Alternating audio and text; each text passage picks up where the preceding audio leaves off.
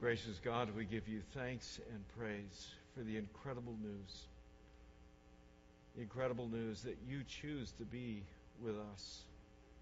Emmanuel, God with us. Father, we want to hear it every day. We want to just know it every day.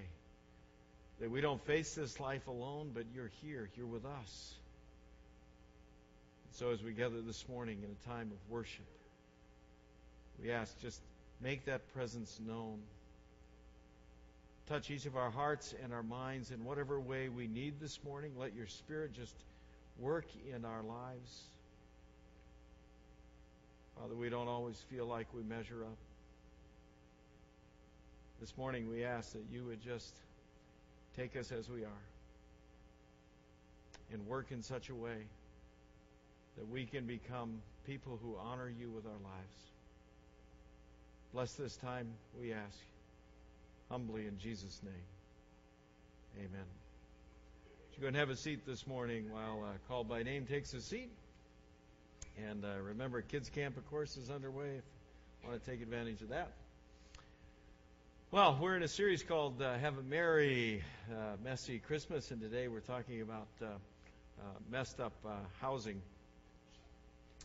Few years ago, I don't remember exactly, but a few years ago, Jill and I took a vacation and we went down to Miami, and um, we left on a Sunday. So, you know, the way that works in my life is if we go anywhere on a Sunday, it's it's late in the day before we, we get down to the airport to get anywhere. You know, I'm kind of busy Sunday morning, uh, so it kind of takes that out of the play, right? And uh, I can't just kind of slough it off. So, uh, you know, we get to the airport, we get on the plane. Well, the net result, we're flying to Miami, so we don't get down to Miami local time until like uh, 11:30 p.m. is when our plane lands. And uh, keep in mind, I'm usually here at Sunday at like 6 a.m. So kind of a long day, right? Kind of tired, kind of exhausted. We get there at 11:30 and you know, get our bags and we go get on the hotel shuttle and we make our way to the hotel and was kind of looking forward to the hotel because I kind of splurged a little bit. And we got a, you know, fancy four-star hotel to stay in. It was only one night, so uh, went down and kind of splurged a little bit. Well, we get to the hotel. Remember, it's now, you know, almost midnight when when we get there, and I get out of the shuttle and I start to go through those glass doors, and I knew right away we were in trouble because there was a line in front of the registration counter. And, and it wasn't just the line at 11:30 at night that kind of gave me a tip off that we were in trouble, but it was the people in the line, and in particular the person at the counter that was kind of raising their voice already. And of course, we waited in line patiently and got to our turn and heard the news that, uh, sorry, uh, no rooms. So the uh, the uh, opportunity was put before us, and they said, "Well, now there's no rooms here, but we've made arrangements for another hotel, and you can either take our shuttle and and go to that hotel, uh, or we'll gladly refund your money." Okay, it's now about 12:15 in the morning. Which choice do you guys take? Huh? Let's see. Sidewalk, room somewhere. Okay, so it's room somewhere. So we get in the shuttle and. Uh, off we go. I don't know anything about Miami, so off we go in the shuttle. It's about I don't know 10, 15 minute ride, and and you know I was feeling okay. I was really exhausted, feeling okay about it. Whatever it happens, and uh, until I started watching out the window, and I I noticed the neighborhood we were entering into that the the doors started having bars on them, right, and the windows started having bars on them, and then I started reading these signs out in front of stores that said like pawn shop and uh, you know, quick same day loan place, right? And then uh, the big one was uh, the the sign. It's got a, it's a place I'm totally unfamiliar with, so you know. I mean, I don't, but I understand. There's these places called gentlemen clubs. Anybody kind of know what those are? Yeah, I have no clue. Just so we're clear, but. Um, you kind of start getting uncomfortable to the point that we got to this one star hotel. Uh, remember, four to one, not a bad deal. One star hotel, and we got in the room, and it was like, you know, a place to sleep. And of course, the bolt the door, the chair goes front in, the, in front of the door. You pick up the desk, you move the desk in front of the chair, right? You been there? Been there? Yeah, okay. Well, you know, I think of that night every time now when I get to uh, to the Christmas story because I mean we don't know the circumstances really with with Joseph and Mary other than you know they had left Nazareth they had made that what 78 mile journey and and they finally arrive in Bethlehem we don't know if it's day or night or whatever it is but but they finally arrive in Bethlehem and of course what's the news they get sorry sorry no room. I mean, on the one hand, it's understandable, right? It's understandable there'd be no room. After all, the place is packed with people coming for the census, and you know the the emperor has ordered this whole deal, and the whole the whole world is kind of messed up with people traveling and all this stuff happening, and so they get there and, and and no room. But the the interesting thing is, if you think about it, all we get is a simple line in the text that just at the bottom it says, "Because there was no room in the inn." right? She ends up in a barn. Why? Well, because they're just, sorry, no rooms. But think further about this event. Now, now, so far as we've gone through and looked at how messed up this whole situation seems to be, from one thing to another thing to another thing, we also realize that behind every step, behind every occurrence, in the middle of everything that's happening, God is unfolding His purposes. So you've got to step back from this situation and say, now, wait a minute. the God of the universe can't make a reservation? Or did he make a reservation? Did they end up in exactly the place where they were supposed to end up when they got to Bethlehem? I mean, what does it mean for us to think about the possibility that it was actually the place where their reservation had been made? It was the place where they were supposed to end up. It wasn't just a, sorry, we're full. But the God of the universe was equally unfolding this event, and it was His intention and His purpose that the experience take place out back in a barn. How does it happen, and what does it say? You see, it shouldn't really surprise us if we know our Old Testament. If, if you go to the prophet Isaiah, and you think about what Isaiah prophesied about the one who was to come, the suffering servant who was to come. Remember, he did this hundreds of years before Jesus came into the world, hundreds of years before Joseph and Mary showed up and had to end up in a barn. He said these words He was hated and rejected. His life was filled with sorrow and terrible suffering. No one wanted to look at him. We despised him and said, He is nobody. Well, if you're nobody, where do you get born? Mean, if you're nobody, where's the right place for a nobody to be born? In a barn? Out back? Totally vulnerable? I mean, I don't think Joseph and Mary had a had a chair or a desk or a bolt that they could somehow put in front of the door. I mean, they were just there out back in the worst of neighborhoods in a barn. And that's exactly where God chooses to have his son invade the world. Isn't that incredible? That God purpose. I mean, what's, what's the message that God is trying to say to each one of us every time we hear the story and, and we get that simple line that says, Because there was no room for them in the inn, that this child was born out back where a nobody would be born. I mean, nothing happened that night in Bethlehem, at least. I mean, you know, there was nobody in Bethlehem that saw this poor couple heading toward the stable and, and said, Oh, look at that. There's some really important people. Let, let's offer them our guest room. For everybody else in Bethlehem that night, not only was Jesus a nobody, Joseph and Mary were nobodies. They were just poor people. Poor travelers were forced to be back here because of the emperor's census. They were nothing. And yet they were everything. What does it say to us if we really take seriously the reality that God chose to mess up their reservation and have his son enter the world in a barn? I mean, if you follow the story, the, the next thing that happens in the story should give us a hint of what all this is trying to tell us, right? Because what happens next? Not only is he born a nobody out back in the barn, but then all of a sudden, the first people to hear the news about Jesus coming into the word, world is another group of nobodies. It goes in the text that night in the fields near Bethlehem, some shepherds were guarding their sheep. And all at once, an angel came down to them from the Lord, and the brightness of the Lord flashed all around them, and the shepherds were frightened. You bet they were probably frightened. I mean, these were shepherds. You know what the first thing they probably thought?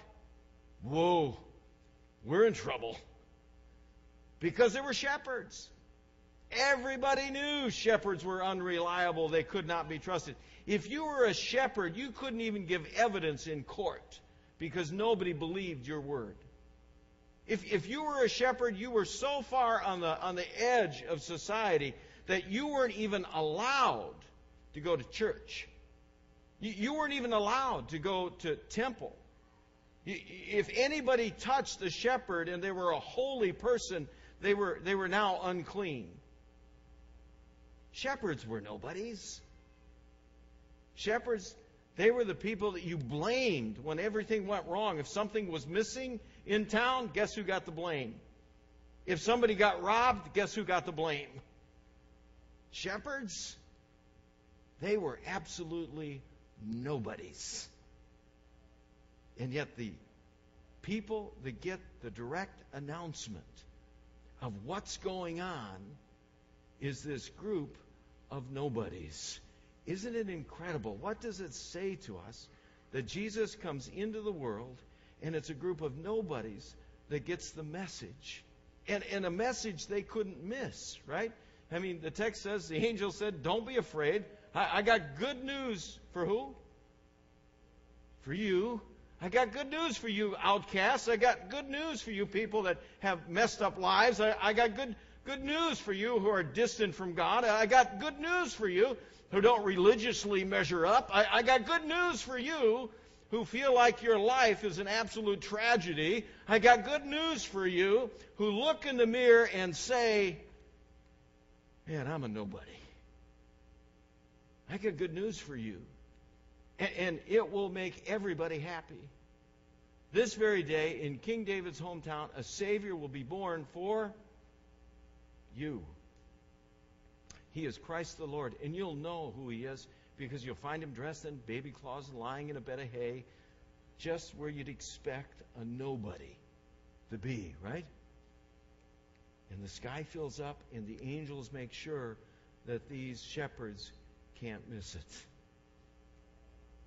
I mean, this is incredible, isn't it? Jesus, this Son of God, invades the world as a nobody.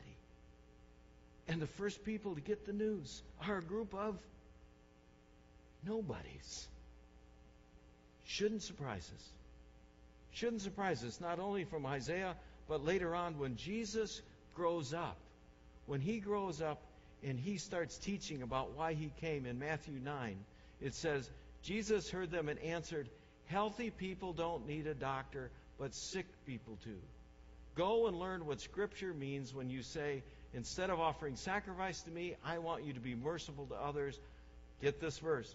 I didn't come to invite good people to be my followers. I came to invite me. Right? Me. He came for shepherds. He came for all of us that look at our life and say, hey, it's not about just housing plans getting messed up. It's about looking at our life and realizing how messed up, how messed up our life becomes. How, many times we haven't measured up? How many, how many times we haven't done the right thing? How many times we haven't fulfilled what God dreams in our lives and purposed in our lives? How many times we've said the wrong thing, done the wrong thing? How many times we have looked in the mirror and said, Man, I am nothing. That's the word for us. That's why he was born out back. That's why, why the news came to shepherds, because it's exactly who Jesus came for. He came for all of us that feel just like those shepherds. And so often look at life absolutely afraid of what's next. And here's the great news Jesus came not only exactly for us, but he came because we are exactly that, because we are a group of shepherds. He came because we look at our lives and, and stuff happens in our life that we don't want to happen and, and it gets messed up. Look at what, the, what Paul wrote to the Corinthians. He said, My dear friends, remember what you were when God chose you, right? Re- remember how messed up your life was when God chose you. Re- re- remember how difficult it was when God chose you. The people of this world didn't think that many of you were wise. Only a few of you were in any places of power. Not, not many of you came from important families. I mean, you didn't measure up even in worldly standards, right? But God chose the foolish things of this world to put the wise to shame. He chose the weak things of this world to put the powerful to shame. Who did he choose? Foolish, weak, me. Outcast, nobody. That's who he chose. He chose each one of us. And, and in his choosing us, the amazing things, in his choosing us, all of a sudden, life now becomes absolutely different. That, that when we recognize we're the shepherds, when we recognize that, that we're the nobodies, when we, when we go ahead and admit that our life just doesn't fit the bill and measure up, then all of a sudden God can really start working in our life and do what we can't do. Here's, here's what Matthew said, what Jesus said. If you put yourself above others, you'll be put down. But if you humble yourself, what happens? You'll be honored. You see, when we get out of the way, when we say, sign me up, chief shepherd, God can now work in our lives in ways we never thought or imagined. He can begin doing what we never expect or can't achieve for ourselves. Peter knows it. He says, in fact, everyone should be humble towards everyone else. The scriptures say, he quote, quotes what we've been talking about God opposes proud people, but he helps everyone who is humble. Be humble in the presence of God's mighty power, and he will, look at that, he'll honor you when the time comes. He'll honor you in the right times of your life. This is the incredible news that Jesus was born out back in a major manger as a nobody. That the news came to a group of shepherds who are a bunch of nobodies, and he comes exactly for us. And when we release our life, then he can begin to do what we could never do for ourselves. But now, having said all this, I know there's, there's some of in your room today who say, well, wait a minute, Pastor, my, my life's actually going pretty good. I was talking to someone uh, this last week, and, and uh, they were all excited when they, they called and talked to me and said, Hey, I heard you on the radio. Right? You've been listening to the Christmas Mix 99.1? Come on, people. We're on the radio. Let's go. Listen to that. Use it. Come on. Yeah, we're on 99.1. Get two commercials on there this last week, okay? One was about shepherds, just kind of talking about what we're talking this morning. You know, he came for ordinary people, right? Okay, and then and then the other ones was about messy stuff in our life. You know, how, you know, we get he came for people with messed up lives, right? And and so I was talking to our person. I said, so which one did you like? I said, oh, I really liked the shepherds one. That, that was really good. I liked that one. I said, so well, what'd you, what'd you think of the other one? Well, you know, it was okay, but I mean, really, my life's not really messed up. You know, it's pretty good. Life, life's going pretty good for me right now. Well, and that didn't surprise me because this person is an absolute sold out Christ follower, right? And when you're a sold out Christ follower, we just heard, what does God do in your life? He lifts you up. He starts honoring you. He's there in the midst of whatever challenge you face. He gives you a way. He finds an opportunity for you, right? So it didn't surprise me a whole lot. But I know at the same time, there's some this morning sitting in the room saying, well, you know, that's a great word, Pastor, for all those shepherds, but I don't I don't think I fit the bill. Here's the good news for you this morning. At the same time that God was trying to reach these shepherds and just blatantly, you know, getting angels in the sky because he knew they'd understand that, at the same time, He was trying to reach people at the other end of the culture.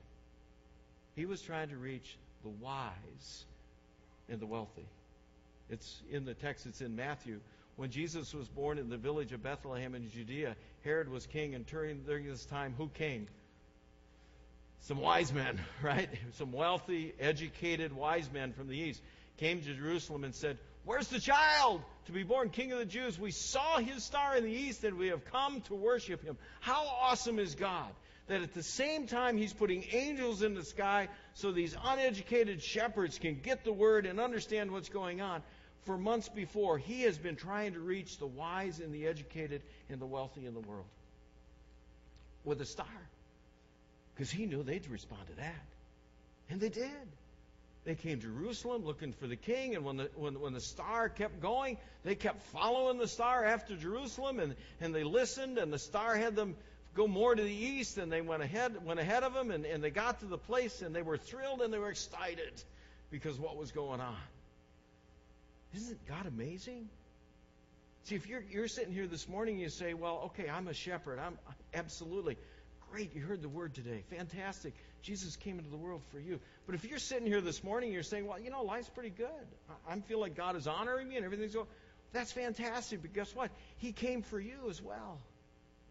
He came to speak to us no matter where we are in life, whether we're shepherd or whether we look at ourselves and think we're wise men, no matter what's going on in our life. He came to speak to each one of us. We had an amazing thing, you know, with Live Nativity last night, and uh, uh, you know, we had like 650 people in the building last night, and uh, one of one of our folks was uh, talking to a visitor uh, over chili. You know, they were talking, and uh, she, of course, our member was telling her about our ministry and everything going on, and uh, finally the woman said, "Well, you know, I just I kind of have one one thing I need to ask," and she's like, "Oh, great, you know, ask away." She said, "Well." I, I understand to become a member at Christ Church, there's a fee Did you ever hear about that? Somebody don't like us out there, making them nervous. I understand to, be part of Christ's church, there's a, a fee. And of course, you know, our member responded, as I would, saying, No, no, no, no, no, no, no, not at all. No, there's no fee. Absolutely not. Tell somebody, whoever told you that, they're wrong. There's no fee. But you know what? I, I've been thinking about that. I've been thinking about that. And you know what? There is a fee. And it's the same fee that shepherds and wise men freely gave. The same fee shepherds and wise men would freely give. If you look at the text, when these guys went to the house and they saw the child with Mary, his mother, what did they do? They knelt down and they worshiped him and they took out their gifts of gold and frankincense and myrrh and they gave them to the King of Kings and the Lord of Lords. You see, there is a fee, and it's such a simple fee to get on your knees and to give Jesus Christ everything that you are. Isn't that the fee? To get on your knees, whether you're a shepherd or whether you're a king, and say, I am totally yours. Whatever life holds, I know you came into the world to be with me in the midst of it, and you will honor me in all circumstances. Isn't that the fee? To say simply, Jesus Christ is Lord. And the wise men did it, and the shepherds did it. And, and look at these shepherds, these, these guys whose life was a mess. Look at these shepherds when they went back. The text says, as the shepherds returned to their sheep, they were doing what? Man, their life was totally different. They returned and their life was honored and lifted up, and they were praising God and they're saying wonderful things about Him. And, and they were talking about everything they'd seen, and they were living on the promises of the angel, and they knew whatever God had said would be true because they went and they saw it, and everything that they saw and everything they heard was just as the angel told them. These guys had changed lives. Why? Because God was honoring them. That's what He does when we take the circumstances and the mess of our lives and we understand that Jesus came to be a nobody, He came into the lives of nobodies. wise men or shepherd, when we just give him everything that we are, he will honor us and he will lift us up and he'll work in ways we could never imagine or accomplish. Shepherd, wise men, one gift. Give up everything that you are. Let's pray. Father, we come to you today.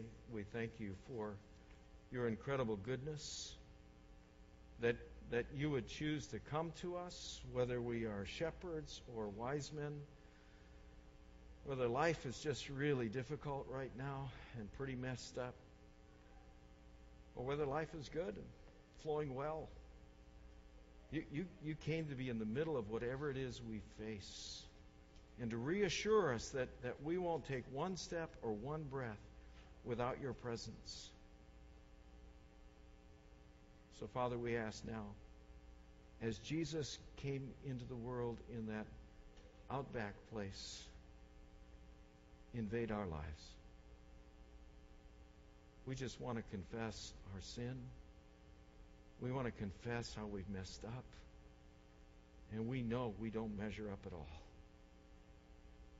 But because of who you are and your love for us and what Jesus did for us on a cross, we know our lives can be better. So we bend our knees, we bow our hearts, and we open up to you and say, Jesus, receive everything that we are. Amen.